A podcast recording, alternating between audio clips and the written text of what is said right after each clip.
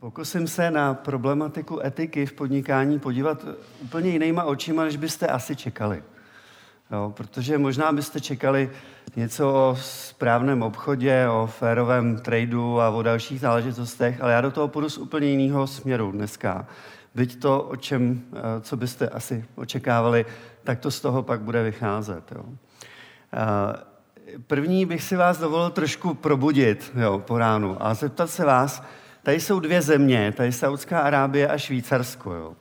Oni mají přibližně stejnou, eh, stejnou paritu kupní síly jako HDP na hlavu, ty dva státy. Ale mě by zajímalo, v kterém byste chtěli žít.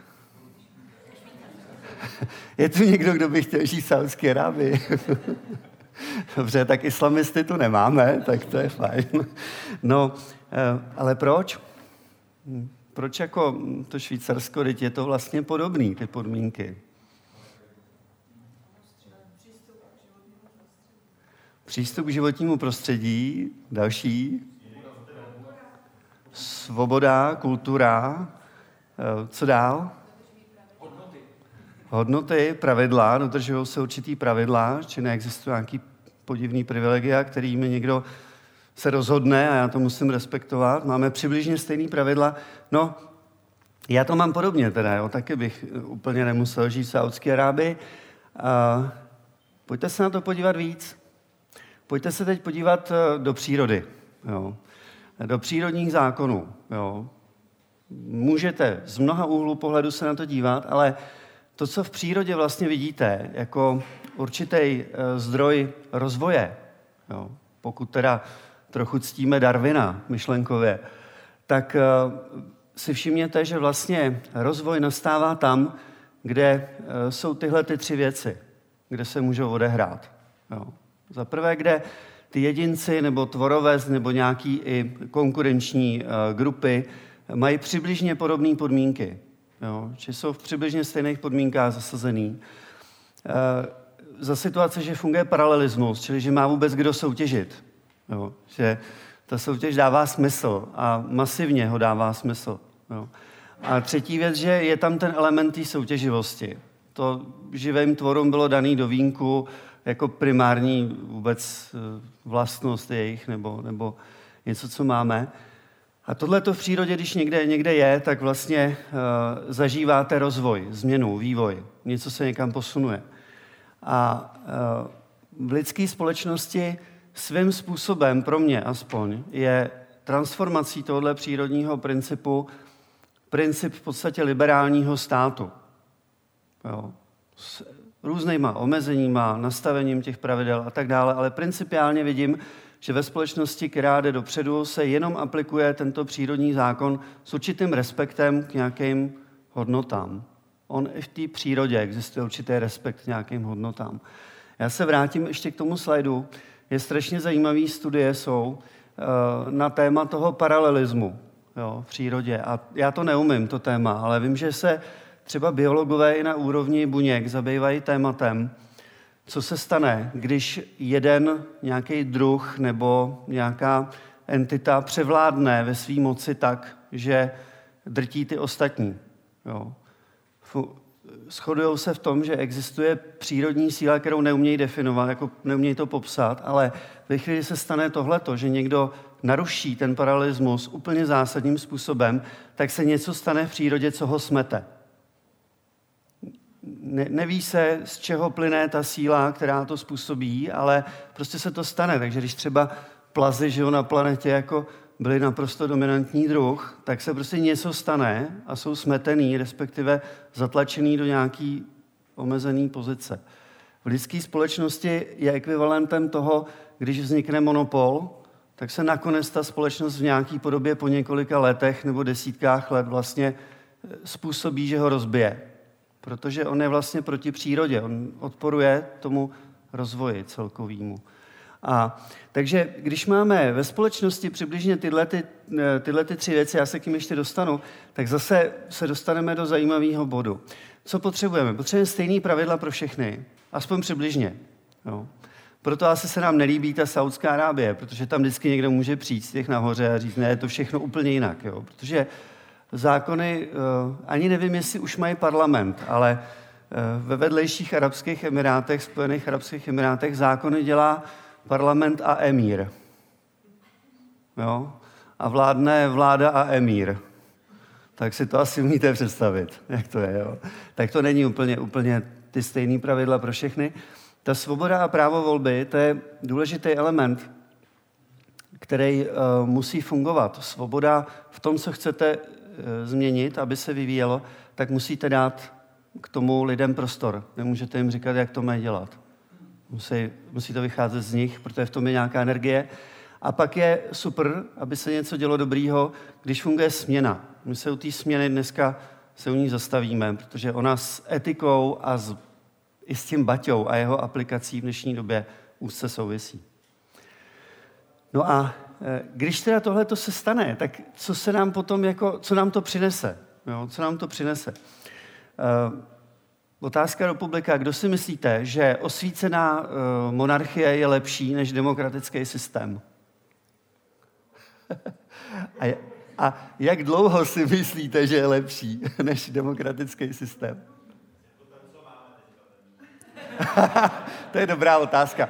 Vezmeme, vezmeme ideální osvícenou monarchii a ideální demokratický systém, jako ty hodnoty, jo? To, to, to, na čem, to, že ve všem se to může kazit, to je normální v životě. Jo?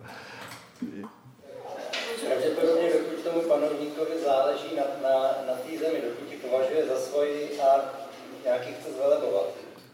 Dokud má vyšší princip mravní v tom, co dělá, a dokud, a to je další věc, dokud je chytrej. Jo, to, demo, jako eh, monarchie obvykle dojeli na to, že prostě se v té rodině jednoho dne objevil jeden nebo více po sobě jdoucích eh, méně chytrých a schopných lidí. Takže byli vyválcovaní někým, kdo byl schopnější a, a šikovnější.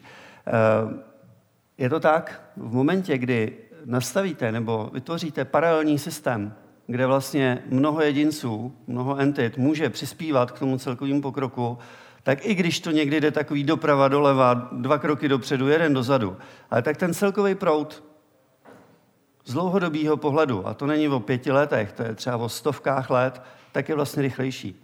A můžete to vidět na západní civilizaci, která v momentě, kdy tyhle principy přijala, tak vlastně se stala postupně nějakým hegemonem myšlenkovým. Dostala se strašně dopředu.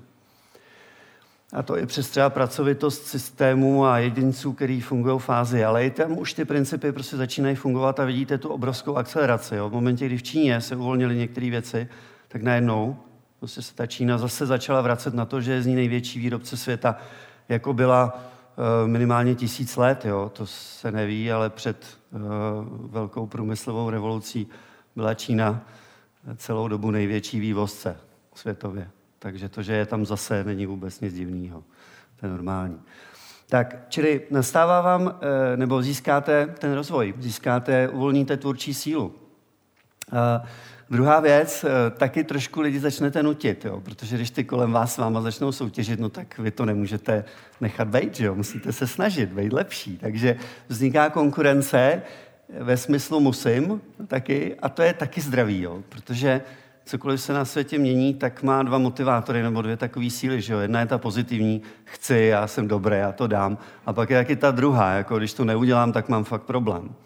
Jo? A e, víte z biologie, když se učí buňka něco, jo? tak co, s čím se učí rychleji? S tím pozitivním nebo tím negativním? Kdo si myslí, že tím negativním? Pětkrát rychlejší učení negativní zkušenost než pozitivní. Jo. To neznamená nedělat pozitivní zkušenost, jenom a zase, zase ještě jako k tomu u toho Bati, to má docela velký jako reminiscence, protože kdo jste se zabýval tím, jak se řídilo u Baťů, tak to byla přesně kombinace obou těch nástrojů. Jo. Překročíš pravidla a je tam brutální trest. Brutální. Ale máš možnost se rozvíjet. Jo. A ta kombinace vytváří něco, mění lidi. E, myslím, že k lepšímu. Tak, další, co eh, nám přináší takovýhle systém, tak je eh, možnost každodenně hlasovat o těch druhých. Jo, dávat zpětnou vazbu. Typicky, že v liberální ekonomice eh, svojí peněženkou rozhodují o tom, kdo je dobrý a kdo ne. Tak kdo si hm, z principu nekupujete čínský zboží? Tady, je tu někdo takový? Už to někdy nejde, že jo? Už se to nikde jinde nevyrábí, než Číňani nevíme, že jo? Jasně. Eh, zároveň to je prostě způsob, který můžete vyjádřit svůj postoj k hodnotám, který ta země reprezentuje. Jo? Nenabádám vůbec k ničemu. Ale jako, co si budeme povídat, tohle je vyrobený v Číně, že jo? Jako, eh, nevím, tohle asi taky, tak krabička na mě. Ale, ale prostě je to, je to nějaká volba, kterou máme. Či stáváme se uh, tvůrcema toho, kdo jde dopředu a kdo ne. Spolu vytváříme úspěch druhých a je to naše volba. To je super. Jo? To je super, když to takhle je. Když nemáme nařízeno, že si nutně musíme koupit zrovna ten počítač IQ 151, protože jiný prostě není. Že jo? Takže to jinak nejde. To je taky ten střed mezi řízenou a, a ekonomikou a ekonomikou, která se řídí spíš těma vnitřníma silama a tou, tím motorem lidským. Ale když se na tohle to kouknete, tak ono to v podstatě ve finále potom vede k tomuhle. Jo. Protože když někdo dělá něco špatně a vy si to od něj nekoupíte, tak ho vyčleníte. Tak vlastně postupně mu ten mechanismus tržní dá najevo, že není dobrý. Pokud si z toho neveme po naučení, to musím, a nezlepší se, tak zanikne. A přežijou ty, kteří to dělají dobře. A dobře znamená nejenom, že je dobrý výsledek, dobrý produkt, ale že je i dobrým způsobem dodaný, že se zákazníkem je jednáno správně, že není, a stejně tak se zaměstnancema a s okolím a s prostředím, v kterém ta firma funguje, s tím společenstvím. Jo.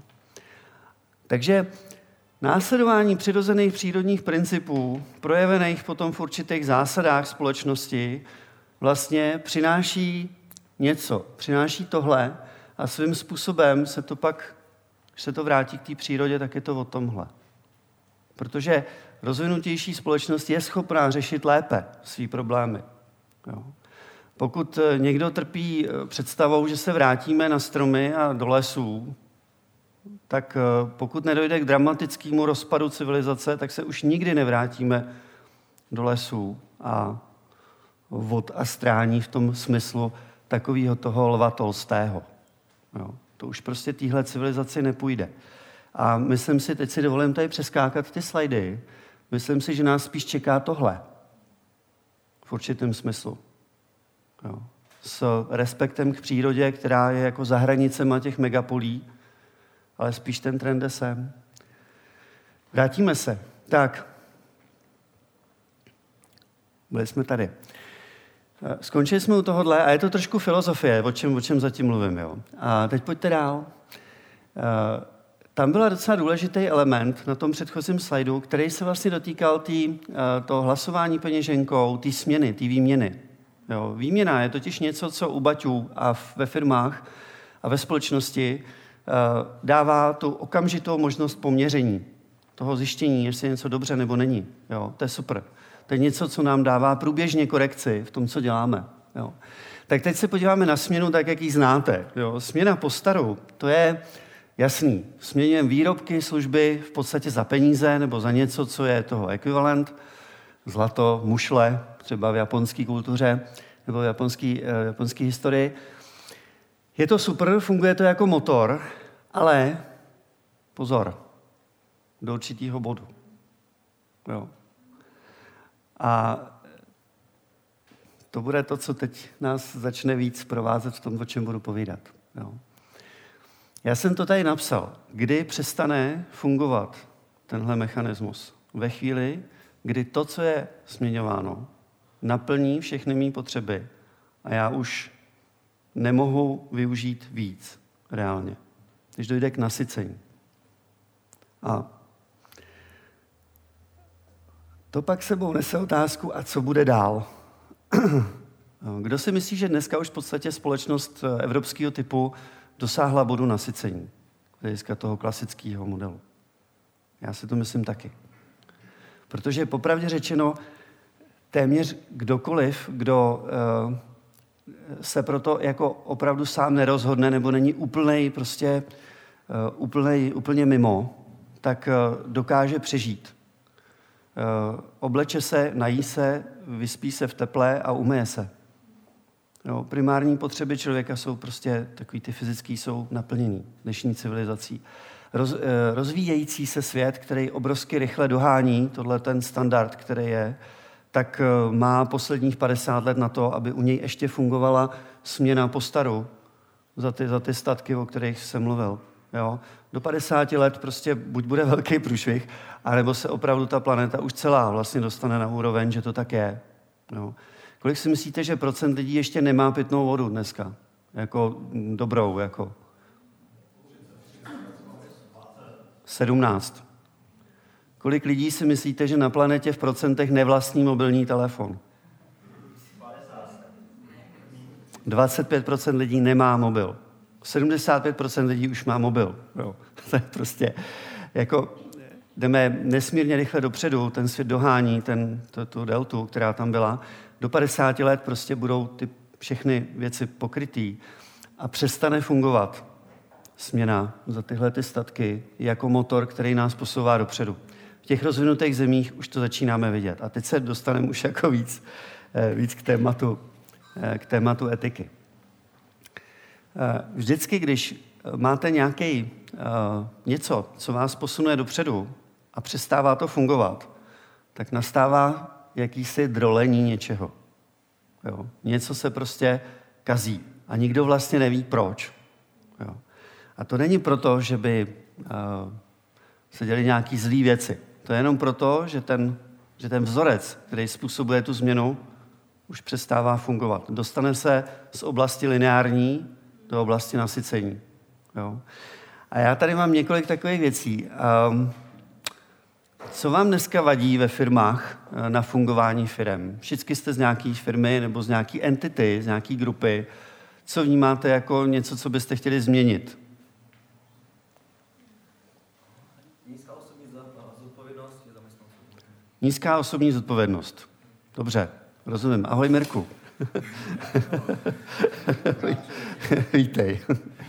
Tak, eh, co dál někomu vadí ve firmě nebo ve skupině, v které pracujete, nebo kterou pozorujete třeba jenom? Prosím? No, no, jasně, jasně, jasně. Ale to máte, ale... Já taky všechno, co říkám, tak je strašně obecný. S Abrou to vůbec nesouvisí.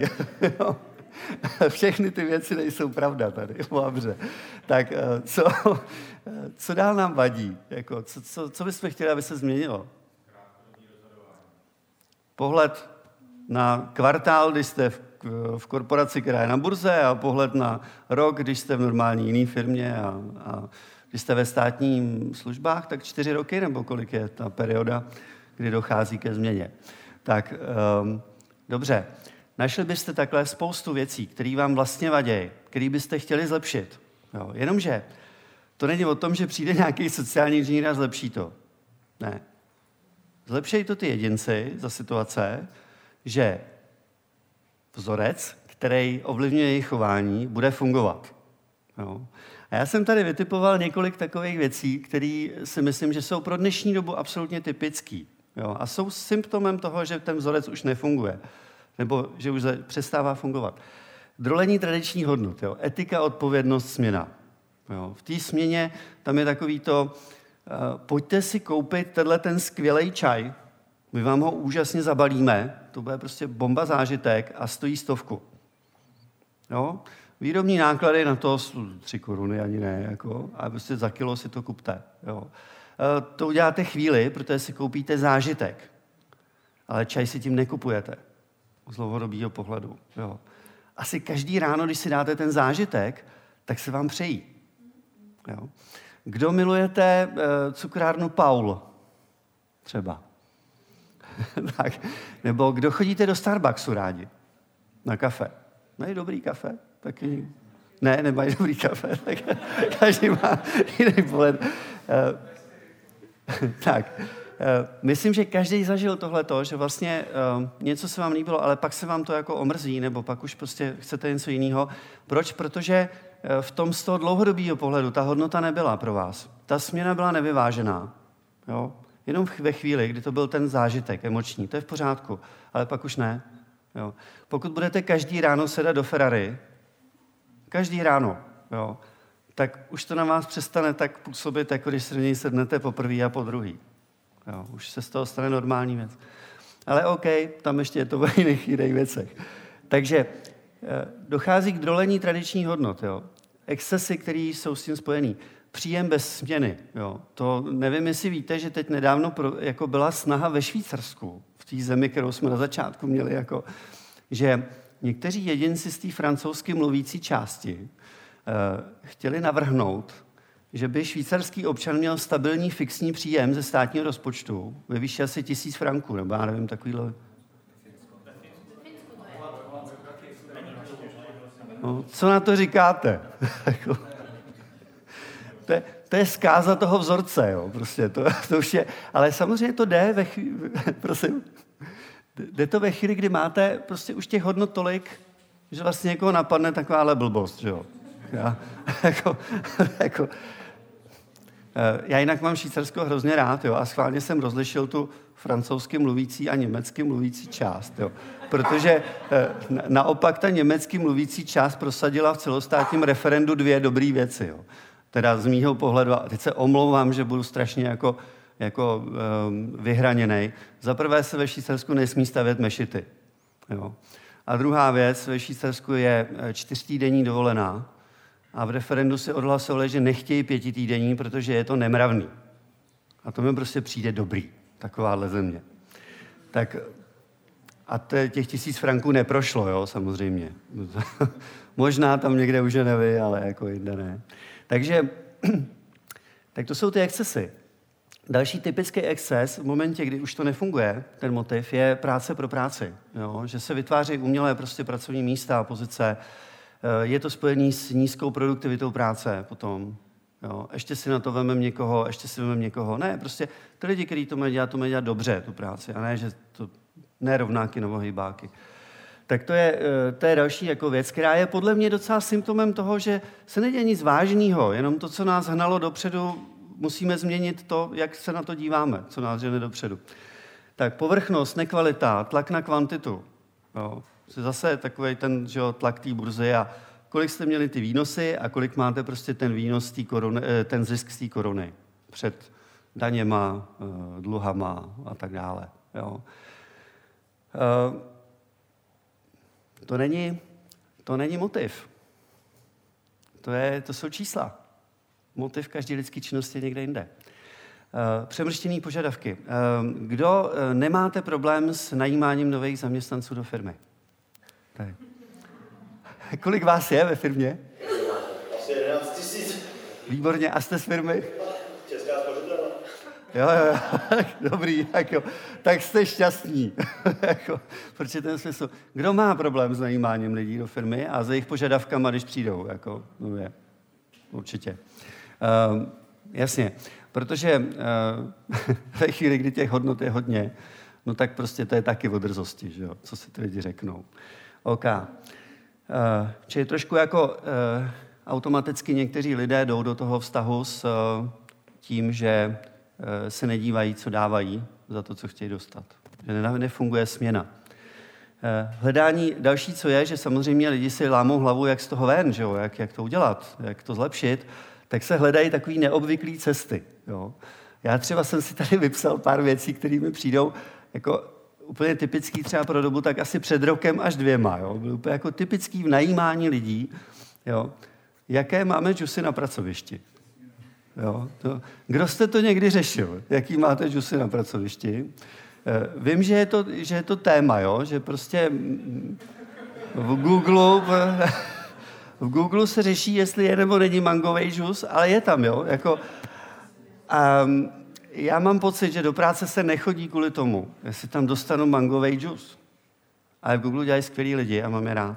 To jenom chci říct, jako tohle je jako otázka centrály, že jo, nastavení nějakých jako, jako věcí. Otázka benefitů zaměstnaneckých, která se podle mě dneska projevuje v tomhle, jo, že místo firm vznikají zábavní parky. Jako, uh, budeme tam mít uh, restaurace je normálka. Jo, kafe, kavárna je normálka už dneska. Jo.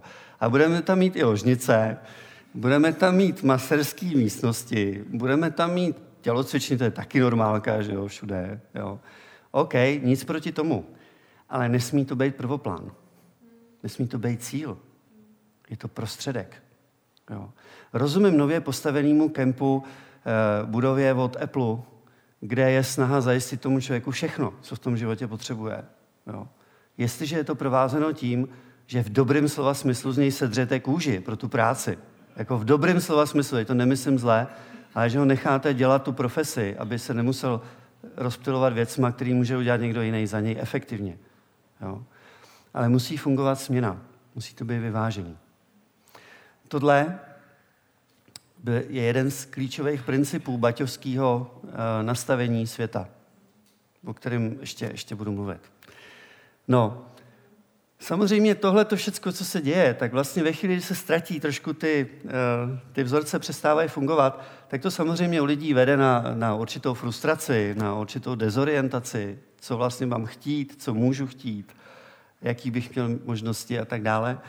Tady eh, já mám teda něco, co na půdě hubu bych možná neměl úplně říkat, ale eh, typicky tohle to třeba vidím ze svého oboru. My děláme software a vidím, jak se občas určitým nastavením prostředí dají zničit lidi jo, na úrovni startupů. Jo. Jste tu někdo ze startupu?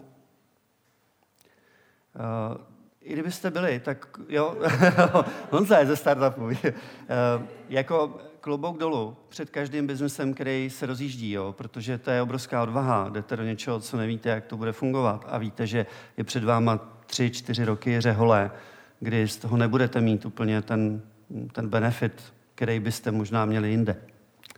Ale co se dneska děje, že mnoho lidí je tlačeno do toho zakládat startupy, jenom proto, že něco trochu umějí v mém oboru je to o tom, že programátor napíše jednoduchý software, obvykle ještě v zastaralých technologiích, a už na něm sedí venture kapitalista a říká, hele, to bude bomba světová.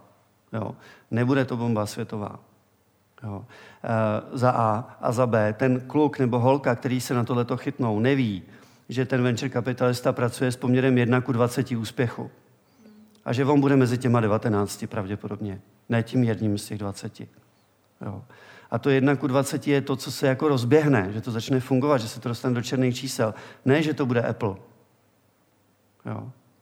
Tam ty poměry už jsou úplně jiný potom. Jo.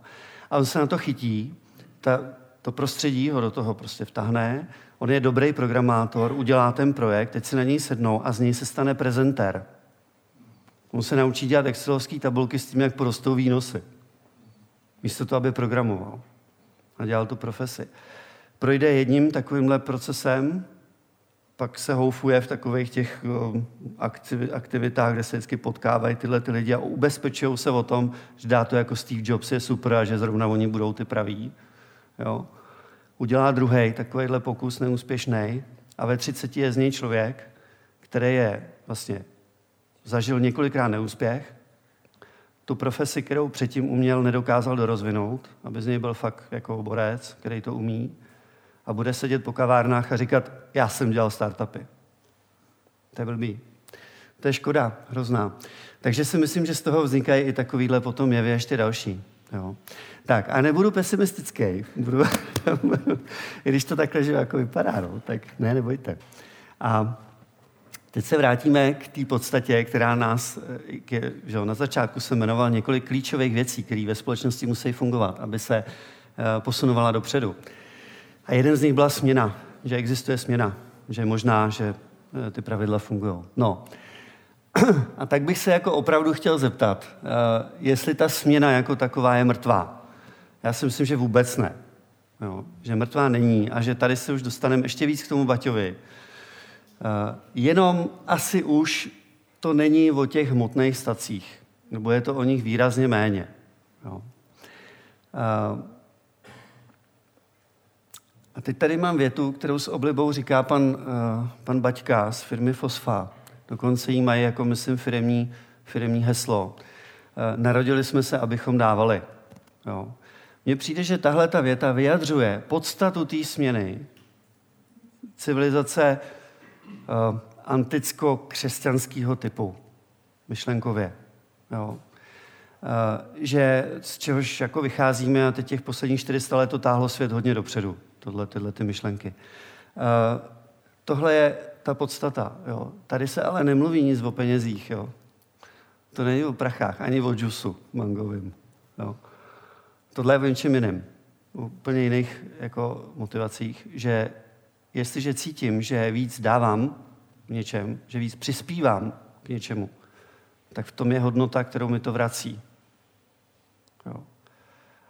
A to jsou vlastně nejsilnější jako uh, principy, na kterých stála firma Baťa. A jsou to, je to princip, který my můžeme dneska použít v současnosti. Ani už ne tolik tabulky, které oni vedli, třeba finanční, i když jsou zajímavý a jednoduchý a, a inspirativní, ale to nejvíc, co my si z toho můžeme brát do současnosti, je tahle ta myšlenka. Jo, tohle. Směna existující, ale nejen na úrovni hospodářský. A u Baťů po té po finanční stránce to bylo jako hodně tvrdý. Jo, asi víte, že zaměstnanec, když udělal chybu, tak dostal pokutu. Zaplatil jí vlastně. Celou tu chybu zaplatil. Jo. Uh, ale naopak, když udělal něco dobře, tak dostal vysokou odměnu. Jo. Odměna třeba lidí z vývoje se počítala, podobně jako ve 2N, se počítala z přínosu, který to firmě přinese. Nikoli z toho, jestli se splní datum, nebo jestli se splní nějaký plán, jako ve smyslu bodů, který se mají zrealizovat. Takže se staly případy, že kluk, který mu bylo 22, dostal majetek ekvivalentu třeba deseti rodinných domů. Za jednu věc. No, protože ten přínos byl mnohonásobně vyšší pro tu firmu a oni si to ocenili a zároveň to samozřejmě používali jako motivaci, protože tím nastavovali nějaký myšlenkový prostředí a vedli lidi k něčemu, k nějaký úvaze, která je delší než jenom splnění úkolu a je to o přínosu. Čili oni to po té finanční stránce měli hodně nastavený jako tvrdě, bylo to ostrý a můžete číst různé uh, dokumenty, které uh, občas se objevují. Já jsem včera ještě úplně v jiné souvislosti jsem připravoval si nějaké věci a narazil jsem na to, že na stránkách, které jsou spojené s komunistickou stranou Československa, se zmi, nebo Če, Čech, Moravy a Slezska, se zmiňuje Tomáš Baťa a jeho manažerský systémy. Jo. A to si říkal, tak to je ostrý, jo. Nebylo to teda v pozitivním duchu, jo. Jako, ale, ale v zásadě se jako dotkli té ekonomické podstaty poměrně dobře. A říkal jsem si, no, tak a co je na tom špatně, že oni to tady zmiňují, že například teda člověk jako dostával odměnu za to, co fakt od, odevzdal, za ten výsledek, a ne za to, že tam seděl, tý, to, to, že přišel do té fabriky. Jo. Tak to bylo jako, jako kuriozní eh, na tom, ale podstata jejich směny byla ještě někde jinde. Jo? A to je totiž něco, co si myslím, že se o Baťovi málo ví a je to něco, co můžeme využít dneska. Jo. Potkal jste někdy někdo, někoho, kdo pracoval v Baťových závodech do roku 45? Měli jste možnost někoho takového? Děkuji jednak regionální původu samozřejmě jsem měl no, no. Já poprosím o mikrofon, jestli by vám ho mohli dát. A eh, ať to jako slyší, slyší i vzdálený eh, příjemci. A řekněte nám, co se vám na těch lidech, jako co, jak byste je charakterizoval? Ježiš, tak to by bylo na přednášku, to bych si musel stoupnout dopředu a nahradit vás, protože jsem se tím delší dobu zabýval a uh, kdybych to měl zjednodušit a do kontextu té vaší přednášky, tak Samozřejmě ta směna nebyla opravdu jenom na té hospodářské úrovni, byla v té sociálně kulturní oblasti a druhý byl ten patriotismus, který nebyl jenom firemní, ale byl regionální. Baťa budoval nejenom firmu, ale budoval i to město Zlín, skultivoval z malinké obce do řekněme, moravského, valašského New Yorku, jak si tenkrát říkali s mrakodrapama a podobně při expanzi do zahraničí budoval vždycky i ten eh, sociálně kulturní rozměr pro ty své zaměstnance, známý rodinný domky a samozřejmě kultura, sport, jako jeho Baťa byl prostě víc než firma. No a ty lidi, jaký byli, jako lidi, jo, jako jedinci, lidi. jaký byli? No, souvisí to taky s těma hodnotama, že jo, to Valašsko bylo chudej kraj, že jo, ta touha vyniknout, zbohatnout byl úžasný, úžasný motiv. Druhý byl respekty přírodě, ta klimatické podmínky na Valašsku byly trošku tvrdší než já ne v Brně, v Praze, takže ten charakter se trochu formoval větší respekty přírodě a to samo o sobě pak v tom boji o přežití, když spadne, stoupnout, spadnu, stoupnu, že jo? takže Baťa sám překonával krachy, krize a jiné věci, než vynikl a podobně ty jeho lidi. A třetí asi takový model pro vás, nás všechny mladý, inspirační, že takový ta celoživotní vzdělávání. Nikdy nejsem chytrý, nikdy nevím všechno, pořád se musím učit, pořád musím něco vyvíjet. A zase nejenom ve firmě, nebo jenom ten hard produkt, jako jo, ale design, marketing, že byl průkopník marketingu, byl průkopník pásové výroby v botech, že jo, já nevím, bot jeden z nejstarších produktů hmm. řemeslné a lidské výroby, že jo, on ho zprůmyslnil jako Ford auta, že jo, ale on ho předběh, že jo, šel za surovinama, kaučuk kupoval přímo u zdroje, budoval tam fabriky, že jo, jako jo. Jo, jo. Sorry, uh, jsem vstoupil asi moc do toho. Ne, ne, Kdybych tak měli zájem samozřejmě. Je, je to, je to do, dobrý, jakoby, pokud byste měli ještě tu možnost, někde ty pamětníky, který to jako tím prošli, i třeba ve 40. letech, jo, tak jsou ještě živí a je strašně zajímavý se s nima jako, jako bavit a vnímat je. Jo. Já mm, k tomuhle tomu máme s Mirkem, máme několik jako společných zážitků, jo, který jsou charakteristický tím, že první ty lidi přijdou vždycky včas. Jo. E, druhý, co e, zaznamenáte, že jsou připravení na to jednání. Tam přijde 90-letý člověk. A on má minutovník, co s váma chce probrat. Jo. Probere to, naschledanou. Disciplína. A jsou hrozně hrdí a patrioti, že My jsme baťovci a oni to o sobě dávají vědět a sami, sami to propagují. A vy Pardon. Jste, děkuji, děkuji. A vy jste zmínil důležitou věc, že uh, byli nastavení, že se celý život musí měnit.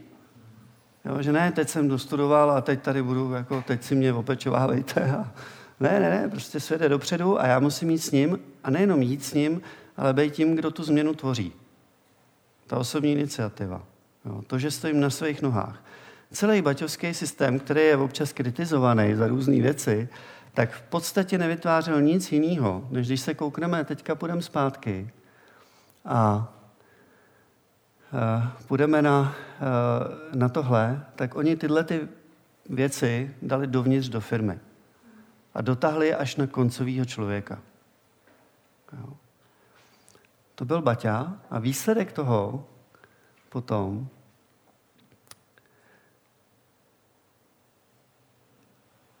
byl to, že Baťa byla největší firma, že jo? To asi víte za první republiky. Eh, ve srovnání dneska, kdybyste si udělali ekvivalent, tak je to jako kdyby to byly dvě Škodovky v současnosti. Škoda Auto je, myslím, největší, že jo, úplně firma v eh, České republice. Tak si představte dvakrát takovou firmu, jo, kdyby tady dneska fungovala, tak to byl Baťa za první republiky. Z hlediska tvorby podílu na HDP a e, většiny dalších ukazatelů. Jo, jenom ale proč to tak bylo? Jo. Nebyl ten leitmotiv peníze. Přeštěme si tohle, to každý pro sebe.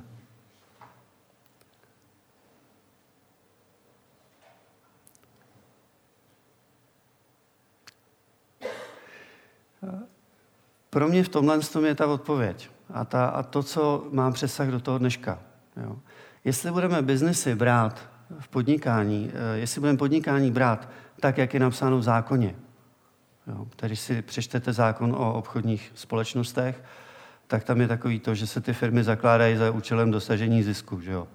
Pak máte nějaký daňový zákony a tam se zase všude mluví o zisku a o, o prachách. Ale ty čísla jsou následek. Ta příčina je něco úplně jiného. Jo? Firmy se zakládají proto, aby něco zlepšili. Aby zlepšili nějaký produkt, a v podání Bati, aby zlepšili člověka a následně region, místo, v kterém působí. Jo. A kdo znáte aspoň jednu firmu, která dělá něco víc, než jenom, že dělá ten svůj produkt a vydělává ty peníze? Že dělá něco i ve okolí svým. Nenajdete tam většinou v čele někoho podobného tomuhle člověku? Tím mindsetem? Jo. Já mám vždycky před očima jako několik takových jedinců, jako tady v Čechách. Jo. E, typický reprezentant je Dalibor Dědek za Blotronu. Jo. Absolutně prostě jasný, čitelný. Další typický reprezentant sedí tady, Mirek Hoffman, chová podobně. A spousta dalších lidí. Jo. Vždycky tam vidíte někoho, kdo to nebere, že to je o těch penězích, ale bere to tak, že má vytvořit tohle, a že tím vlastně něčemu přispívá. Jo. Čili, a tohle byl Baťa. A zároveň naprosto tvrdý, jako tvrdá diskuze o každém halíři. Jo. Vždycky říkal, mějme v hlavě ty královské myšlenky, ale v té realizaci buďme obchodníci. Takže byl jako prostě tvrdý, jo, který se nebál prostě jako z našeho pohledu někoho, a teď to nemyslím zle, odrbat, jestliže se nechal. Jo. Byl příklad, kdy měl nějakého asistenta, který byl z docela bohatý rodiny a ta, ty rodiče ho tam poslali jako naučení a on mu měl vyučtovat nějaký náklady. Jo. A dal mu to vyučtování, Baťa se na to podíval, že jo, a říká, no, zapomněl jste ještě mi vyučtovat tyhle, tyhle, tyhle položky, ale to je vaše chyba, takže já vám ty peníze nedám, protože vy se to tím aspoň naučíte, příště mi to tam napsat. Jo. Mladý chlapec, jako dobře, a pak už to tam bylo vždycky všechno správně. Jo. Že nebál se tohohle, tohohle, toho, eh, tohle tréninku finančního, ale zároveň tam vždycky byl ten vyšší princip mravní. Jo. Od nějaké doby, jo, to se taky možná neví, ale u Bati došlo k nějaký myšlenkové změně eh, v životě. Jo. Nebylo to vždycky tak. Jo. Baťa, když začínal s podnikáním, tak eh, on sám hodně tíhnul k levicovým myšlenkám a k takovému tomu životě v té přírodě, toho lvatolstího a tohle byly jako jaký ideje, které ho jako drivovaly. Pak podle toho ty první eh, verze své firmy, ještě co měl s těma sourozencema, tak se to tak snažili dělat, až zjistili, že se ovšem lidi takhle jako k ním nechovají, takže několikrát zkrachoval, že jo, to se taky ví. A buď eh, proto, že byl moc, moc slušný těm lidem, a, eh, nebo proto, že to normálně neuřídil. Jak říkal, že ved panský život, na který neměl ve skutečnosti. Jo. Tohle ho vyučilo k tomu, že pochopil, že ta tvrdost a přísnost není uh, zlo, a že to je cesta, která vede k tomu vytvoření člověka, který si potom něčeho ctí a váží. A to se pak projevuje tím, že ty baťovci do dneška přijdou včas. Třeba, mimo jiný. Jo? A že od vás si jenom ty peníze, na které jste se dohodli. A nikdy nepřijdou s tím, že hele, nám se to nepovedlo, dej nám ještě ticku. Jo? V životě ne. Prostě. Dohoda je dohoda. Biznes je biznes. A tak tohle je to, co si myslím, že my si teďka máme do té naší současnosti z toho bati brát a do etiky v podnikání. Jo. To, že e, neděláme věci e, pro peníze, ale že je děláme pro nějaký pokrok. Buď pokrok produktový, to je Apple, že jo, to spoustu věcí fakt změnil prostě úplně, nebo ho děláme pro nějakou jinou, jinou podobu toho pokroku. A když to takhle bude, a když dodržíme ekonomické pravidla, že prostě jedna jedna jsou jenom dvě a nikdy to nebudou tři, ani dvě a půl, ani nic podobného, tak, eh, tak to musí být. Tam už to nemůže nefungovat. Tyhle, tyhle základní baťovské principy. A vrátíme se k té směně, jo? která se nám celou tu dobu tím promítala, protože, jak už jsem říkal, mám pocit, že v současné společnosti je narušená. Už nefunguje tak dobře a přelejvá se nám z těch hospodářských věcí do něčeho jiného. Či kde je teďka podle eh, toho, co já, já vidím, kam se nám posunula směna. Jo. Směna se nám posouvá, zejména směrem k zaměstnancům, ale i k zákazníkům, do toho, že získávám v té směně to, že dělám něco dobrýho, že je to užitečný. To je to heslo Narodili jsme se, aby jsme dávali. To je první, co dostávám ve směně. Druhý, jsem účastný něčeho velkolepého. Asi nikdo nechce dělat něco, co je nezajímavý, co nikoho nebere. Třetí, že pracuji se správnýma lidma. Že ta posádka, která někam jede, že mě to s ní baví. A pracuji se správnýma lidma je, že mám správný kolegy, že mám správný zákazníky, pro který chci dělat a že mám správný akcionáře, který mě někam posunují, nejde jim jenom o ty kvartální výsledky. Myslím si, že velkým zpětným motivátorem je i ta odpovědnost. Vy jste tady zmiňoval, že dneska je taková rozdrolená, že lidi nechtějí nést, ale když, eh, kdo jste měl ve škole učitele, který na vás byl mírný, aspoň jednoho? Tak, a kdo jste měl učitele, který na vás byl přísný? Tak, který vám dal víc? Jasně protože vás přived k osobní odpovědnosti. S osobní odpovědností se člověk nenarodí, osobní odpovědnost se vytvoří. A rozvine, anebo potlačí. A to je otázka toho, kdo vás vede, toho učitele. Myslím si, že jestliže dokážeme ve firmách vytvářet prostředí odpovědnosti, tak tím něco těm lidem dáváme, něco s nima směňujeme. Ať je to na úrovni zákazníka, kde je to moje odpovědnost vůči němu, alebo na úrovni zaměstnance vůči firmě, kde je to jeho odpovědnost vůči firmě, že dělá správně svou práci. Myslím si, že velkým motivátorem dneska je taky tohle. Jo, to, že to, co děláme, nakonec skončí nějakou peckou. Jako, že to je, jsme vylezli prostě na ten Everest. A je to něco, co hodně může lidi hnát dopředu. Uh, tohle je s tím hodně spojený. Překonal jsem sám sebe. Jo. Uh, kdo tady děláte nějaký sport? Super, všichni skoro. A kdo v tom sportu máte nějaký cíl? Kdo už jste v tom sportu z vás nějaký cíl překonali a dali jste si vyšší? OK? A kdo tohle děláte díl než 10 let? No. Super, to je skvělý, jo, protože jsou lidi, kde nula. Jo. To je strašně důležitý. Tohle to, to překonávání neustálý sebe sama, zase jeden z, mimochodem z principů Baťů. Jo. Prostě, jestli jste viděli takový ty deníčky, co si ty Baťovi muži a ženy vedli, tak tam byla taky jedna kapitolka mé cíle. Jo. A byl tam nějaký vychovatel, který mu pomáhal tomu mladému člověku, že když si ty cíle nastavil moc nízko, tak mu je přenastavil. Aby náhodou nezlenivěl. A já teda tady si dovolím odbočku, protože eh, znám, znal jsem pana Javůrka, Jabůrka staršího jo, a to byl člověk, který zemřel v loňském roce ve věku 90 let, eh, až téměř do úplně pozdních týdnů se jako toho dožil v plném psychickém zdraví a v plných jako možnostech. A ten vyprávěl o tom, jak přišel k Baťům, že jo, a byl chytrý student, vytáhli si ho z nějaké školy a šel dělat vlastně do laboratoří chemických. Jo. A tam bylo taky zvykem, že kdokoliv do té firmy přišel a byl takhle mladý, tak mu řekli, že bude dělat nějaký sport. Jo. A on říkal, no, sport, ale já nic nedělám, žádný sport. A on říká, to nevadí, budeš šermovat. A on říká, v životě jsem neměl vztah k šermu. Ale řekli, že budu šermovat, tak jsem byl sticha a šel jsem šermovat. No, pak jsem byl mistr republiky v šermu. No. A vy znáte ještě, a vedle toho byl teda úspěšný chemik, jako, který opravdu tam změnil řadu jako technologických procesů tak, aby fungovaly líp. Dostal za to, to bylo taky hezký příběh, vyprávěl, jak mm, byl na tom stroji, něco tam zkoušel, nějak si to přenastavil a nedomluvil se na tom s tím svým vedoucím. Jo.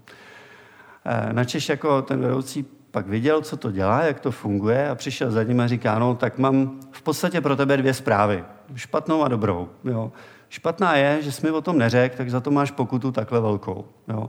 A dobrou za to, že to, co jsi tady nastavil, skvěle funguje, líp, než to bylo předtím, takže takhle opravíš celý té fabrice ty stroje, aby to fungovalo líp a za to máš odměnu tu a tu. Jo. To mi přišlo, že to bylo docela zajímavé jako způsob, jak motivovat a zároveň nastavovat nějaké pravidla. No a ještě v těch cílech osobních a v tom překonání sebe sama a v tom sportu. Jo. Eh, víte, který asi nejslavnější český sportovec byl vlastně od Baťů? Jo, jo.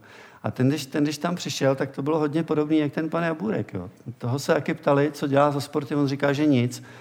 A ještě říkal, a ještě dodal, že je hrozně levej na všechno že mu jako nic nejde prostě, že opravdu je úplně jako neschopný.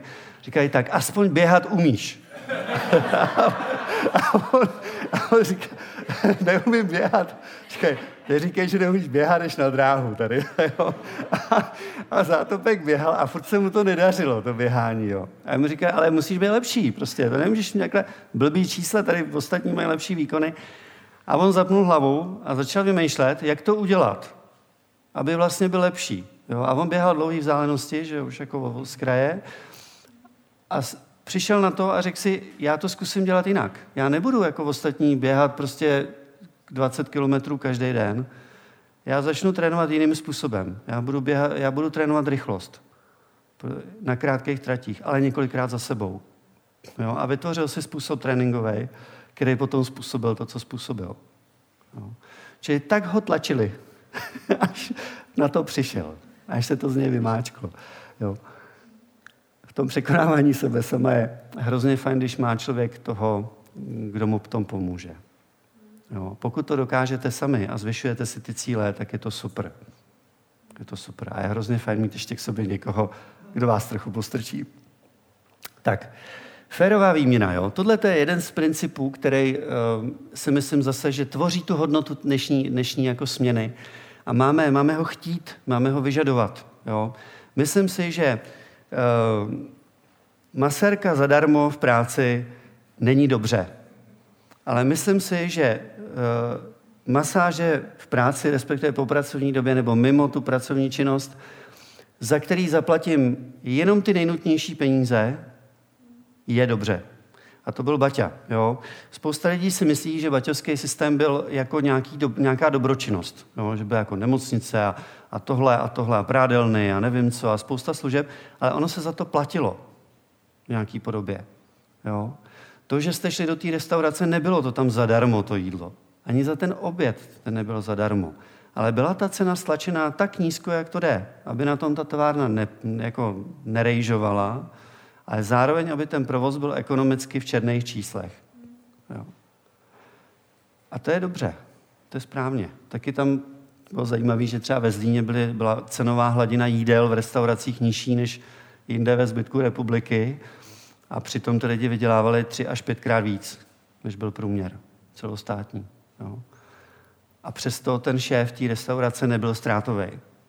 Že ho donutili k tomu, dělá to dobře, dělá to pro lidi. Takže tohle to si myslím, že takový to, my vám tady hned něco dáme a to, to prostě všechno bude úžasný a skvělý a pak možná budeme chtít práci, takhle to nemá fungovat. Jo, nemotivujeme tím lidi a vytváříme tím mrzáky, že to děláme.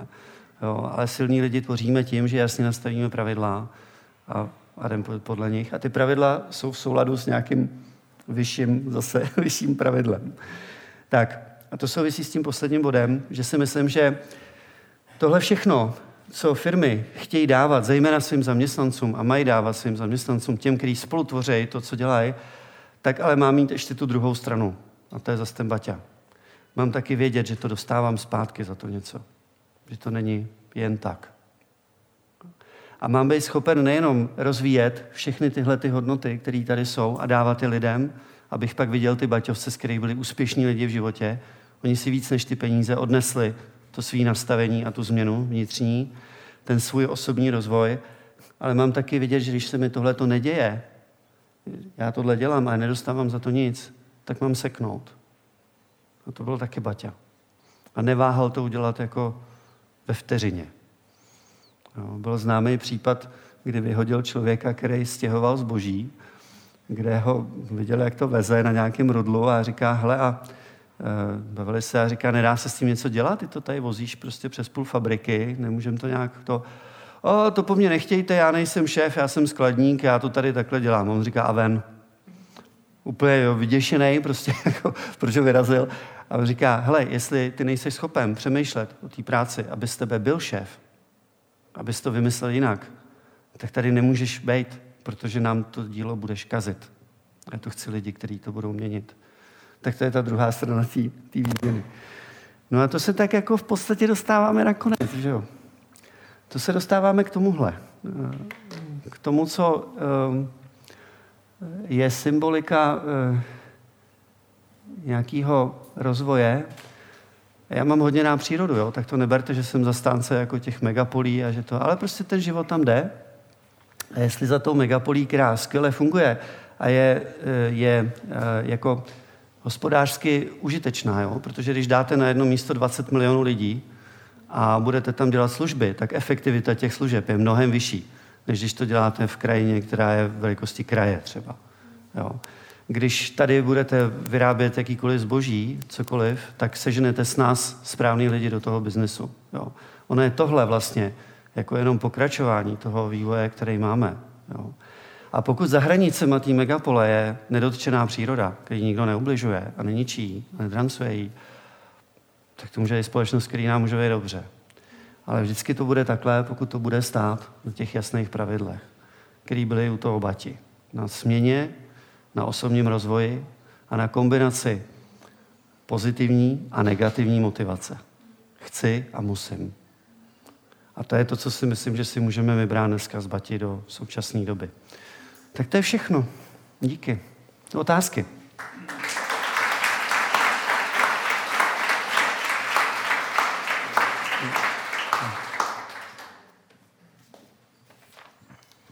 Dobrý den. Já bych se vás chtěl zeptat, uh, trošku bych se přenesl, ten Baťa je strašně inspirativní, přenesl bych se do současnosti. Vy jste v softwarové firmě, mě to extrémně zajímá, máte tam vývojáře. Jak vy kontrolujete to, že dostáváte ta firma dostává to, co má? Protože já právě hmm. vnímám, že třeba ty peníze, to není jako primární, proč tam ta firma je. A to nějaký měřák toho, že ty lidi fungují dobře. Když jsou peníze vlastně jako dobrý, mm. tak si říkám, mm. efektivita je dobrá. Když se nedaří, tak asi jako děláme něco špatně. Je na to něco jiného? Máte ze své praxe nějakou jako jinou metodu? Uh, uh, takhle, ve vývoji, když se řídí vývojový práce, tak vlastně uh, vývoj uh, velkého softwaru my děláme velký softwarový balík, který průběžně jako zlepšujete. Jo? To není o tom, že uděláte jednu aplikaci, tu vystřelíte do světa, jinou aplikaci. Jo? Prostě máme jako kontinuální práci na tom softwaru. Tak, eh, tak tam to máte tak, že každý rok v tom softwaru uděláte tisíce změn. Jo? Eh, při řízení těchto prací se eh, pro každou tu změnu zapisuje takzvaný ticket. Teď se omlouvám, že jako jdu hodně odborně, ale prostě zápis toho, co se má změnit a pak někdo v tom vývoji jde a tuhle tu změnu provede a někdo ji otestuje. Jo. Uh, jsou různé metodiky, jak se ten vývoj řídí, o tom nechci teďka mluvit, ale uh, to, co potom eh, z toho získáte za data, který můžete měřit, je, kolik těch tiketů, těch případů ten člověk, já to nevysvětlím, kolik jich zpracoval. A samozřejmě, pokud jste rozumný vedoucí, tak víte, jak byly složitý, jo, jak ta úloha byla náročná. Na to, na to moc metrika není. To prostě máte v té hlavě, jako ten člověk, který řídíte to, toho pod sebou, toho vývojáře, jo, nebo který ho máte v týmu. A z těchto těch faktorů dlouhodobě nastavujete mzdu toho člověka. Jo. Či není na to, nemáme na to žádný chytřejší způsob, než vidět, co ten člověk odevzdává za tu práci, v jakém množství a v jaké kvalitě. A jak je ochotný, protože někdy máte situaci, že potřebujete, aby ty lidi dělali přes noc, přes víkend, Někdy prostě se to musí zvládnout. Změní vám zákon, změní vám uh, XML schéma datový, prostě nějakýho raportu někde na úřad, jo, a prostě to musíte udělat. Tam ty zákazníci jako nemůžou čekat, že jo, až, a nemůžete jim říkat, že pan Babiš to jako zveřejnil 14 dní předtím, než to je platný, až se to použije. No. Prostě se to musí zvládnout. Takže takže podle těchto těch aspektů, jo, objemu a v podstatě náročnosti té práce, co ten člověk dělá, a taky trochu podle respektu k tomu, kde je trh práce. Jo, protože, což je průšvih dneska, že jo, protože vývojáři celosvětově nejsou. Biznisům eh, v dobrém slova smyslu firmám došlo, že IT je opravdu strategická součást už dneska každého biznesu. A to, když před deseti lety chybělo milion ITáků celosvětově, tak dneska je to prostě mnohonásobek té částky by jako našel práci. Jo. Protože prostě už každý biznis dneska ví, že když nevyužije možnosti, které mu dává IT, tak se prostě nemá šanci před tu konkurenci dostat.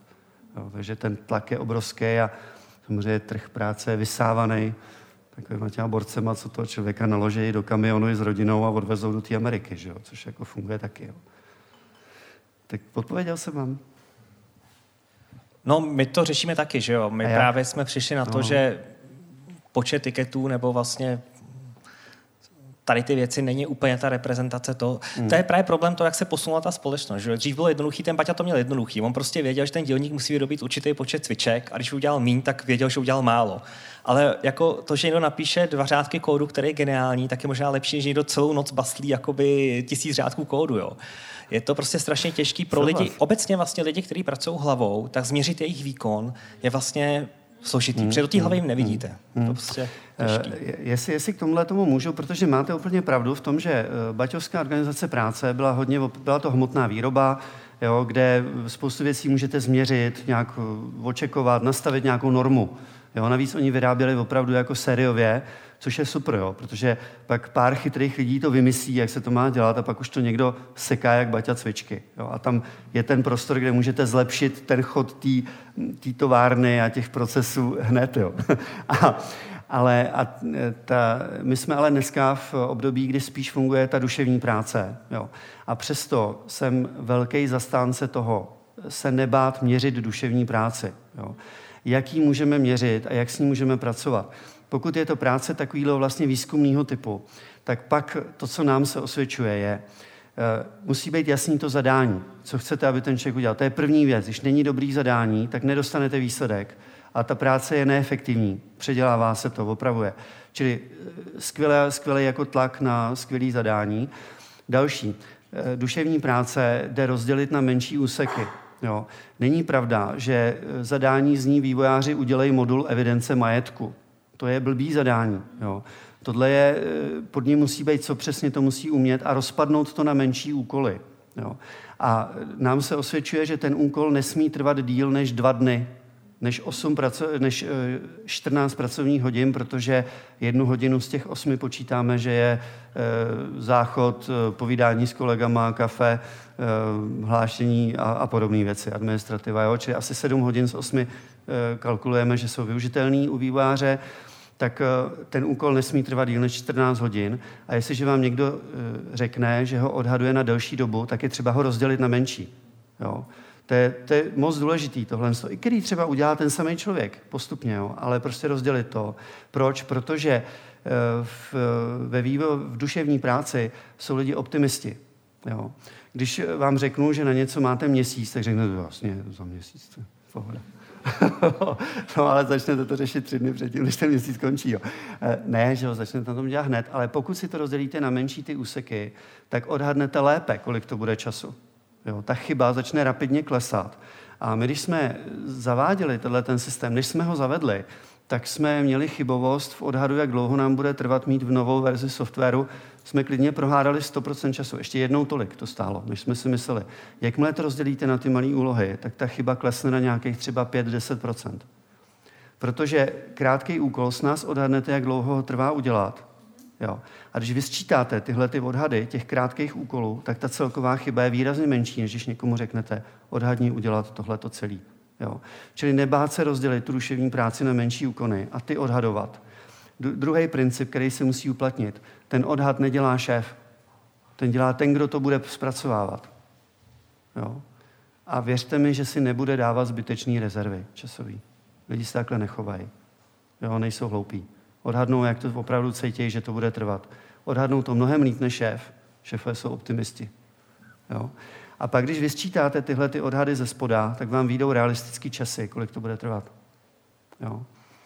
Jestliže k tomu zároveň znáte cenu hodiny práce, tak dokážete vědět, jestli ta změna v tom softwaru přinese ten výnos nebo ne a dokážete se rozhodovat o tom, co v tom produktu budete dělat a co ne.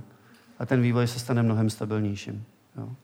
A další ještě věc, že tím, že to rozdělíte na ty malé kousky, tak eh, a takhle máte, říkáme tomu krápníkový tabulky, jo. takhle máte jako ve sloupečkách nahoře máte napsaný lidi, kteří na tom pracují a takhle máte datumy. Běží vám časová osa směrem dolů. Jo. A když eh, přidělíte ty úkoly, ty lidi udělají ten časový odhad, tak vám prostě výjdou různě velký mrakodrapy. Jo. Představte si to, že by to bylo opačně. Jo. Že každý mrakodrap je člověk tady na tom a on si tam nafrká ty své úlohy a vyjde mu tam tamhle Burč Khalifa, jo. prostě jednomu, jo. až do nebe. Ani není vidět tady na tom obrázku z Dubaje. A e, ale jinýmu tam vychází takovýhle malý panelák. Jo? Tak jestliže ty lidi jsou aspoň trošku záměný, tak vezmete ty úkoly tomu, kdo měl tu kalífu a dáte je tomuhle a srovnáte ty kapacity na to, aby ta čára toho okna vám řekla, kdy máte tu verzi toho produktu. Jo? Či vám to dovoluje líp uh, nakládat s kapacitama. Jo? Protože taky typická věc je v duševní práci, že ty nejschopnější jsou nejvíc přetížený. Dostanou tu největší věž, protože oni to přece zvládnou. Jo? Tohle je třeba metoda, jak, jo, čili odhaduju malý, rozdělím to na malé úlohy, odhaduju je jo, a tlačím na to, aby se mi ty paneláky srovnávaly, aby ne, nedocházelo k přetěžování těch nejschopnějších. To je jenom exkurze do řízení vývoje. Tak. Krásné dopoledne všem. Pane Řaco, já se musím zeptat na jednu věc. Vy jste říkal, že ne všechny myšlenky, které jste tady uváděl, uplatňujete u vás v společnosti, takže by mě zajímalo, jaké z těch principů jste si teda vzali za své, byli jste schopni uvést v život a jak? A jestli se vám teda podařilo vytvořit toho vašeho abra člověka? Hmm. To vám na to odpovím rovnou, jo. Bych obecný, hro... omlouvám se, ale... No ne, ne, ne. Strašně bych si to jako přál, abych tady mohl říkat, že uh, jako máme takový lidi, jako měli baťovci. Jo. Uh, ne, ne, není to tak. Jo. A poznáte to strašně jednoduše. Až bude firma Abra velká jako dvě Škodovky, tak pak jo. Pak se nám to fakt povedlo. Eh, teď, se, teď jsme malá firma, která má 160 zaměstnanců, Takže se nám to ještě v mnoha věcech jako opravdu nepovedlo. Jo. A to, co já třeba vidím jako v Abře jako něco k významné změně, jako, a je to v procesu, jo, pracujeme na tom, tak je uh, opustit takovýto český uh, rovnostářství a toleranci k chybám. Jo. Eh, ne ve smyslu, že se nesmí udělat chyba. Chyba se smí udělat, to je normální, jo, ale nesmí se dělat chyba opakovaně a, jako, a tvářit se, že jako pohoda. Jo. A tohle je něco, co prostě v Avře fakt musíme změnit a brzdí nás to. Jo. Brzdilo nás to teď nějaký roky, teď to měníme. Eh, je to samozřejmě bitva, že jo, to je vždycky tak. Ale, ale myslím si, že, že tohle je teď to, co se musí Fabře změnit ze všeho nejvíc. Princip směny, že prostě za určitou práci je určitá odměna, ten je u nás uplatňovaný dlouhý roky, funguje. Jo, princip nějaký finanční samostatnosti menších jednotek funguje. Jo. A přináší to úspěch. Abrama ze svých konkurentů, s kterými se doteď poměřovala na českém trhu, tak eh, má nejvyšší produktivitu práce. Jo. Eh, což jsou potom jako jevy, které vám to přináší, nebo měřitelné nějaké nějaký věci. Ale eh, na rovinu říkám, že prostě to, s čím jako bojujeme teďka, tak je ta, nebo co měníme, tak je ta strana tý, jako toho vyžadování opravdu té odpovědnosti a toho, že to takhle jako není, že půjdu domů v pět, když prostě jsem řekl, že to bude a ono to není a nefunguje to dobře, tak to musím předělat.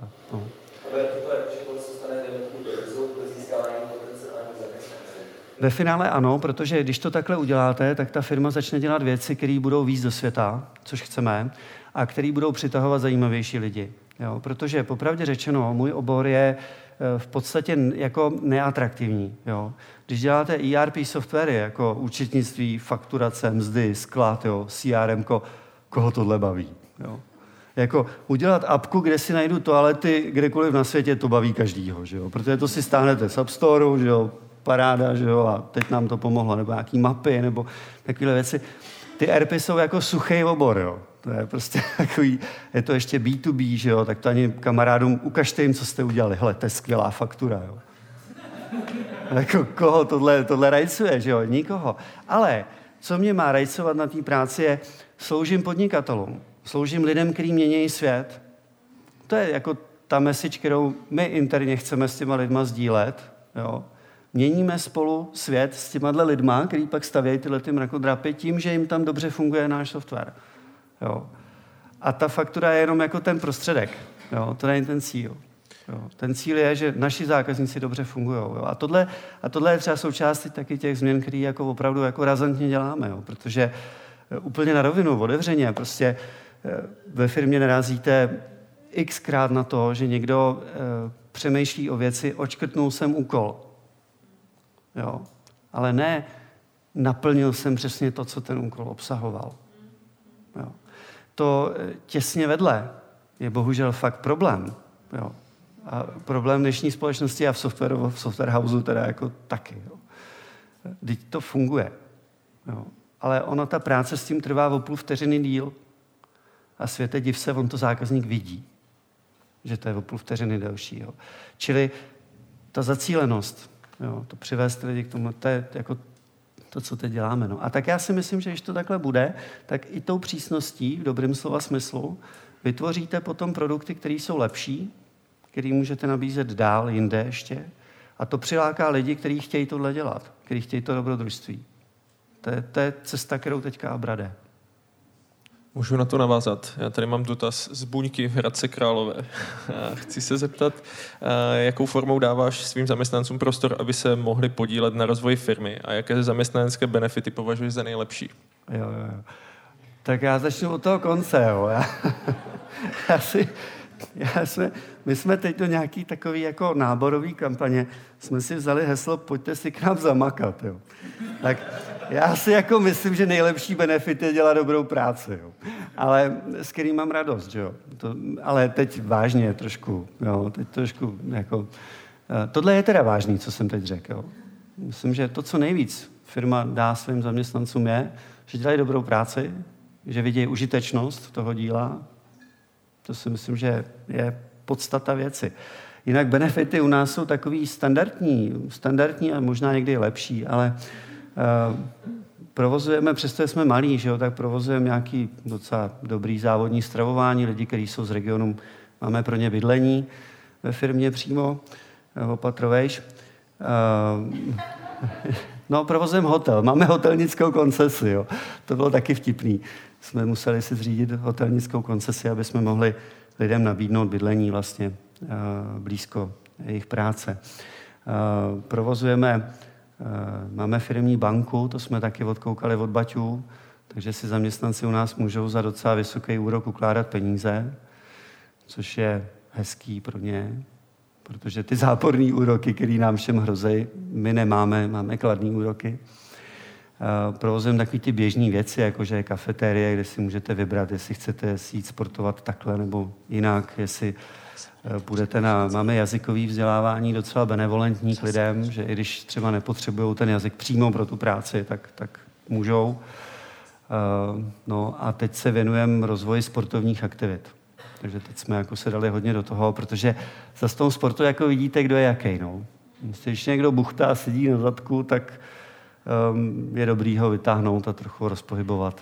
I ty vývojáře, který jsou trošku takový jako mý, uh, mý extroverti. Tak je dobrý a, a, a daří se to, z čehož mám radost. Tak, prosím. Takže šerm, jo. Ne, ne, ne, šerm ještě u nás není. Máme spíš takové aktivity jako běhání, abych byl, eh, lezení na stěnu a e, máme každý týden je cvičení ve firmě, teda nepovinný, jo, podotýkám.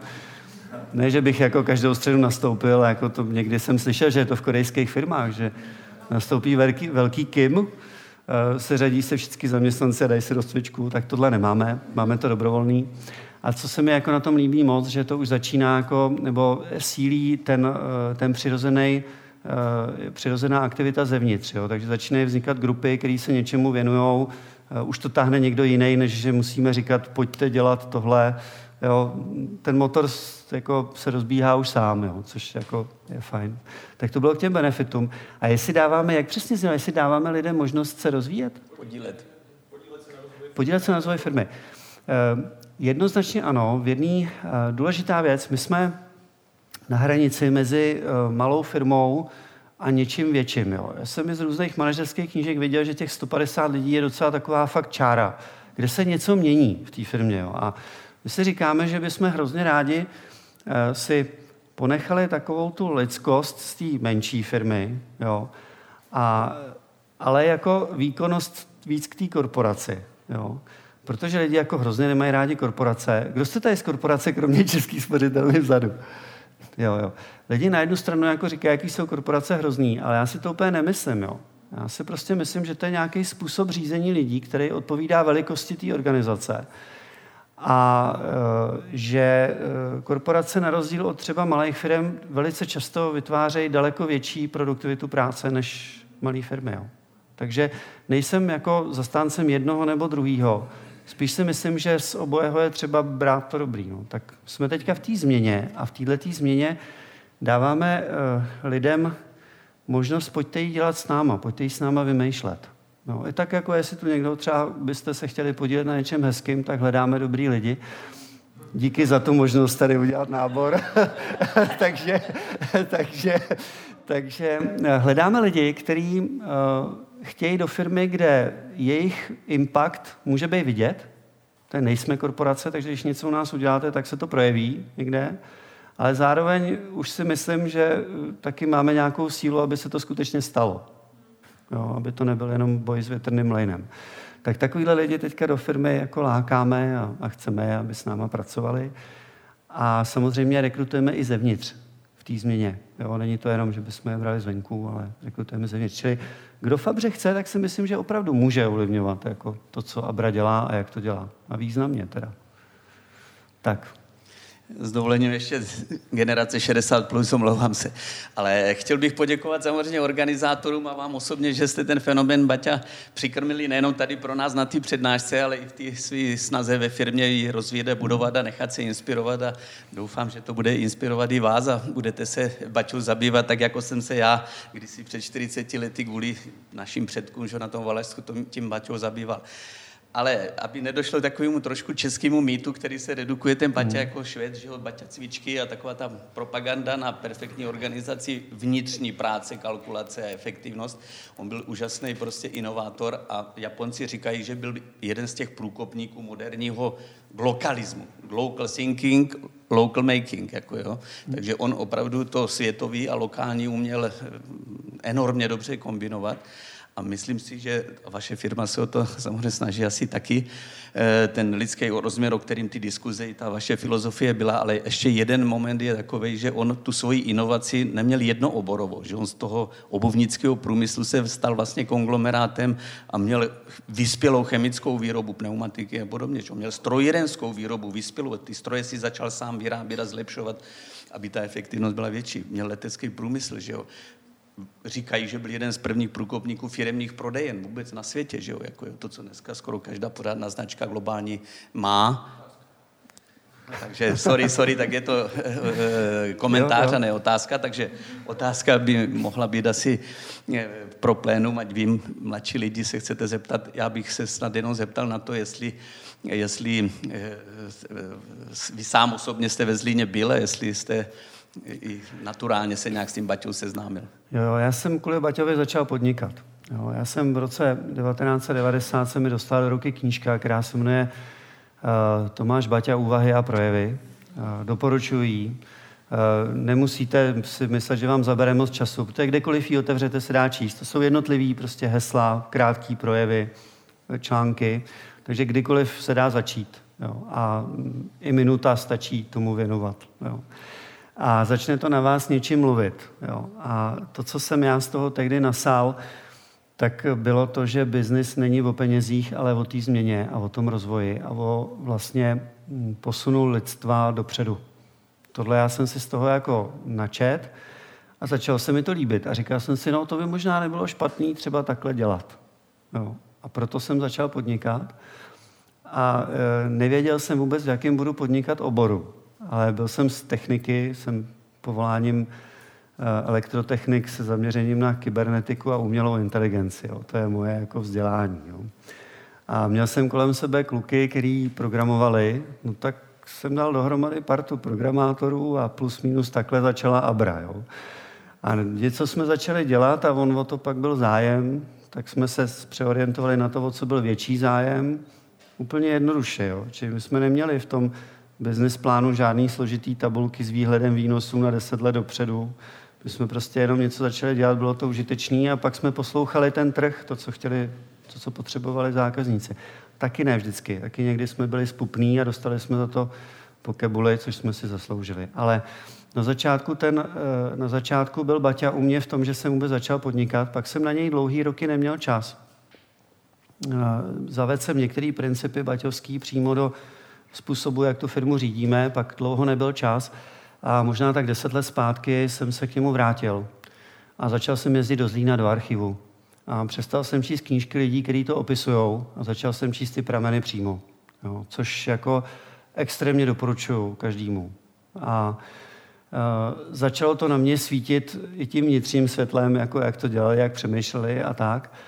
Eh, tak to bylo tohle. Pak jsem se dostal k tomu, že v Baťových závodech byla v 30, na konci 30. let byla vydána kniha, respektive nebyla vydána, ale vytvořena, která se jmenuje Průmyslové město. A to byla Bible, kterou dostávali uh, ty lidi, co šli budovat filiálky do ciziny. Má asi 670 stránek a v té knížce se začíná tím, jak máte navázat kontakt s místní vládou, abyste tam mohli postavit celé město kolem továrny. Jo. A pak jsou tam plánky, jak vypadá nemocnice, jak vypadá tohle, ale především plánky, jak vypadá výroba, jak se organizuje a tak dále. A e, mě ta knížka e, se strašně líbila, tak jsem pak vzal pár kamarádů, šéfů, manažerů nebo majitelů firm a vzal jsem je do Zlína do archivu.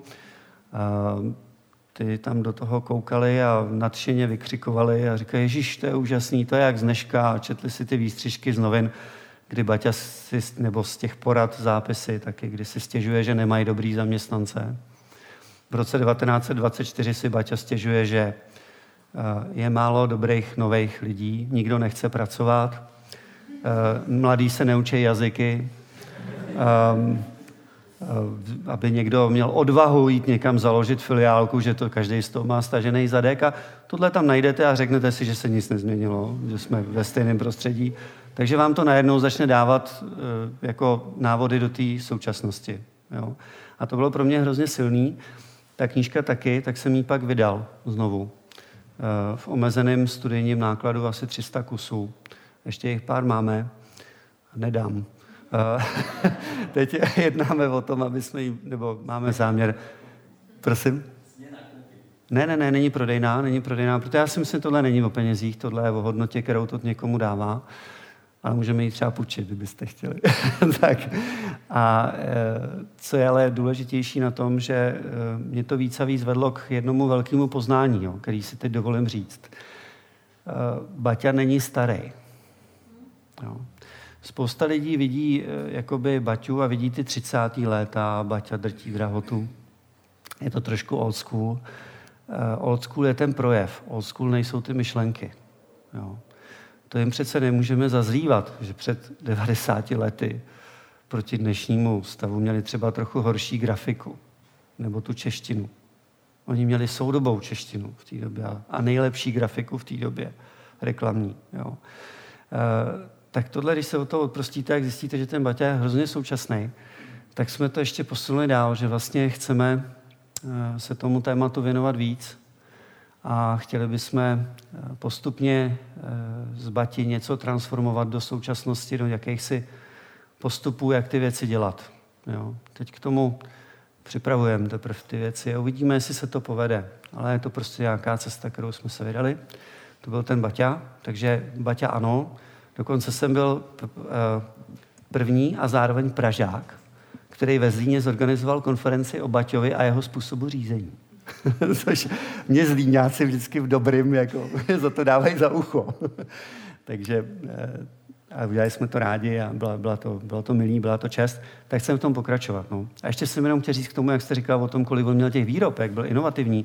Byl, on vždycky mu šlo o zlepšení té výroby a zajímavý je, že on ten konglomerát nebudoval proto, aby měl chemickou výrobu. Jo.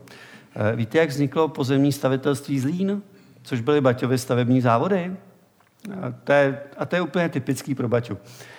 Oni mu nějaká stavební firma opravovali kancelář jako správní budovu. Jo. Byl takový baráček, kde měli kanceláře a bylo to v létě a opravovali střechu.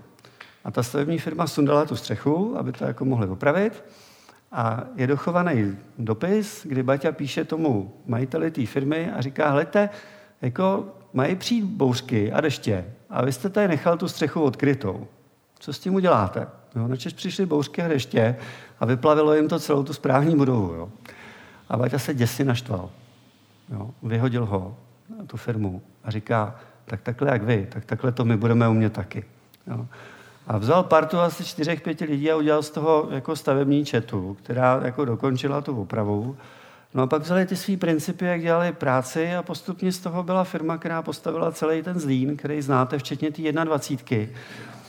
Kolik byste, to což je ten mrakodrap železínský, kolik si myslíte, že to stavělo lidí, ten mrakodrap? Zkuste si typnout.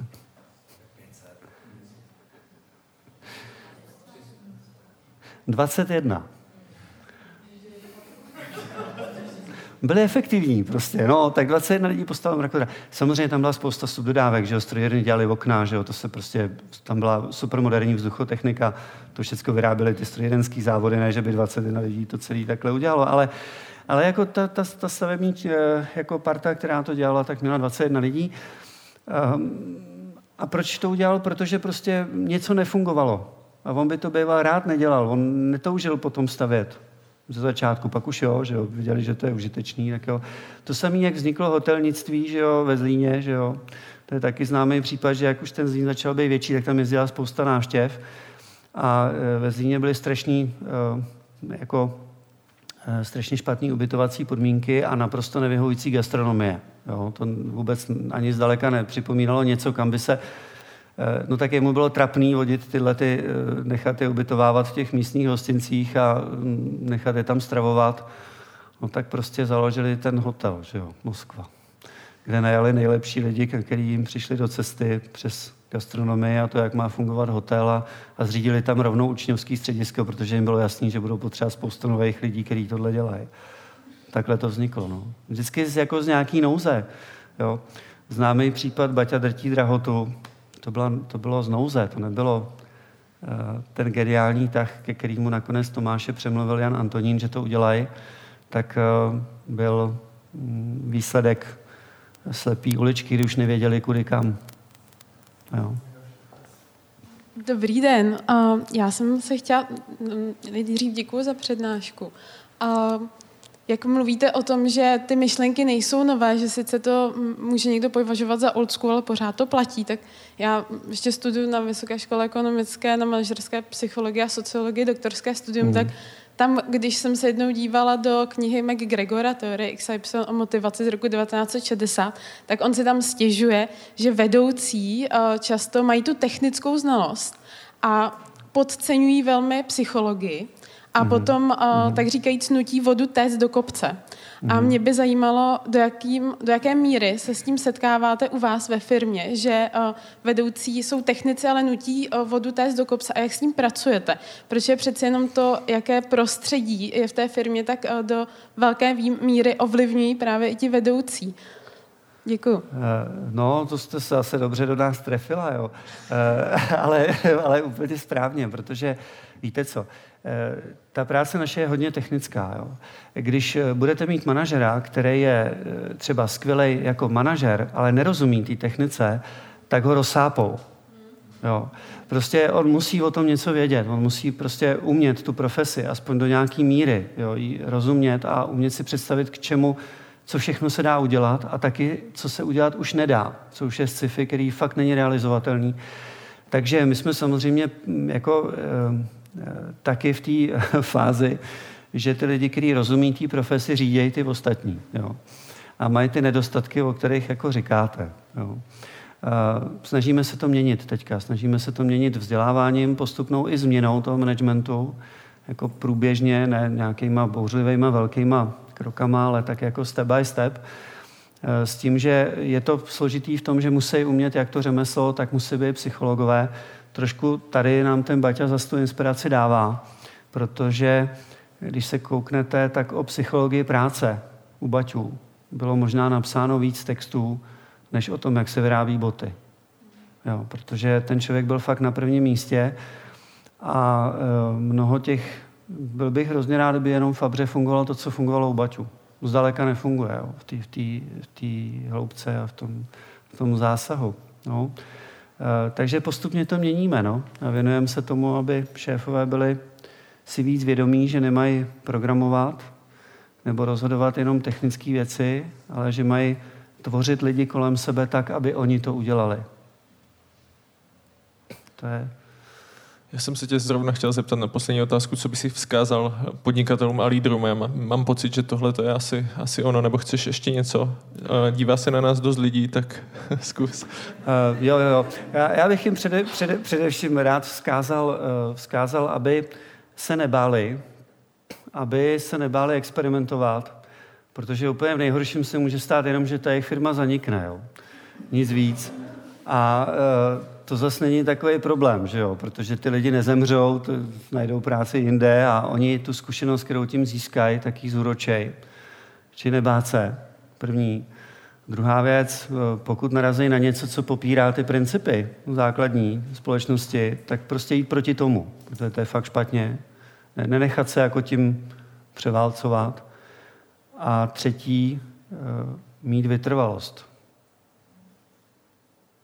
Tak moc díky, že jsi přišel. Bylo to super. Děkuji.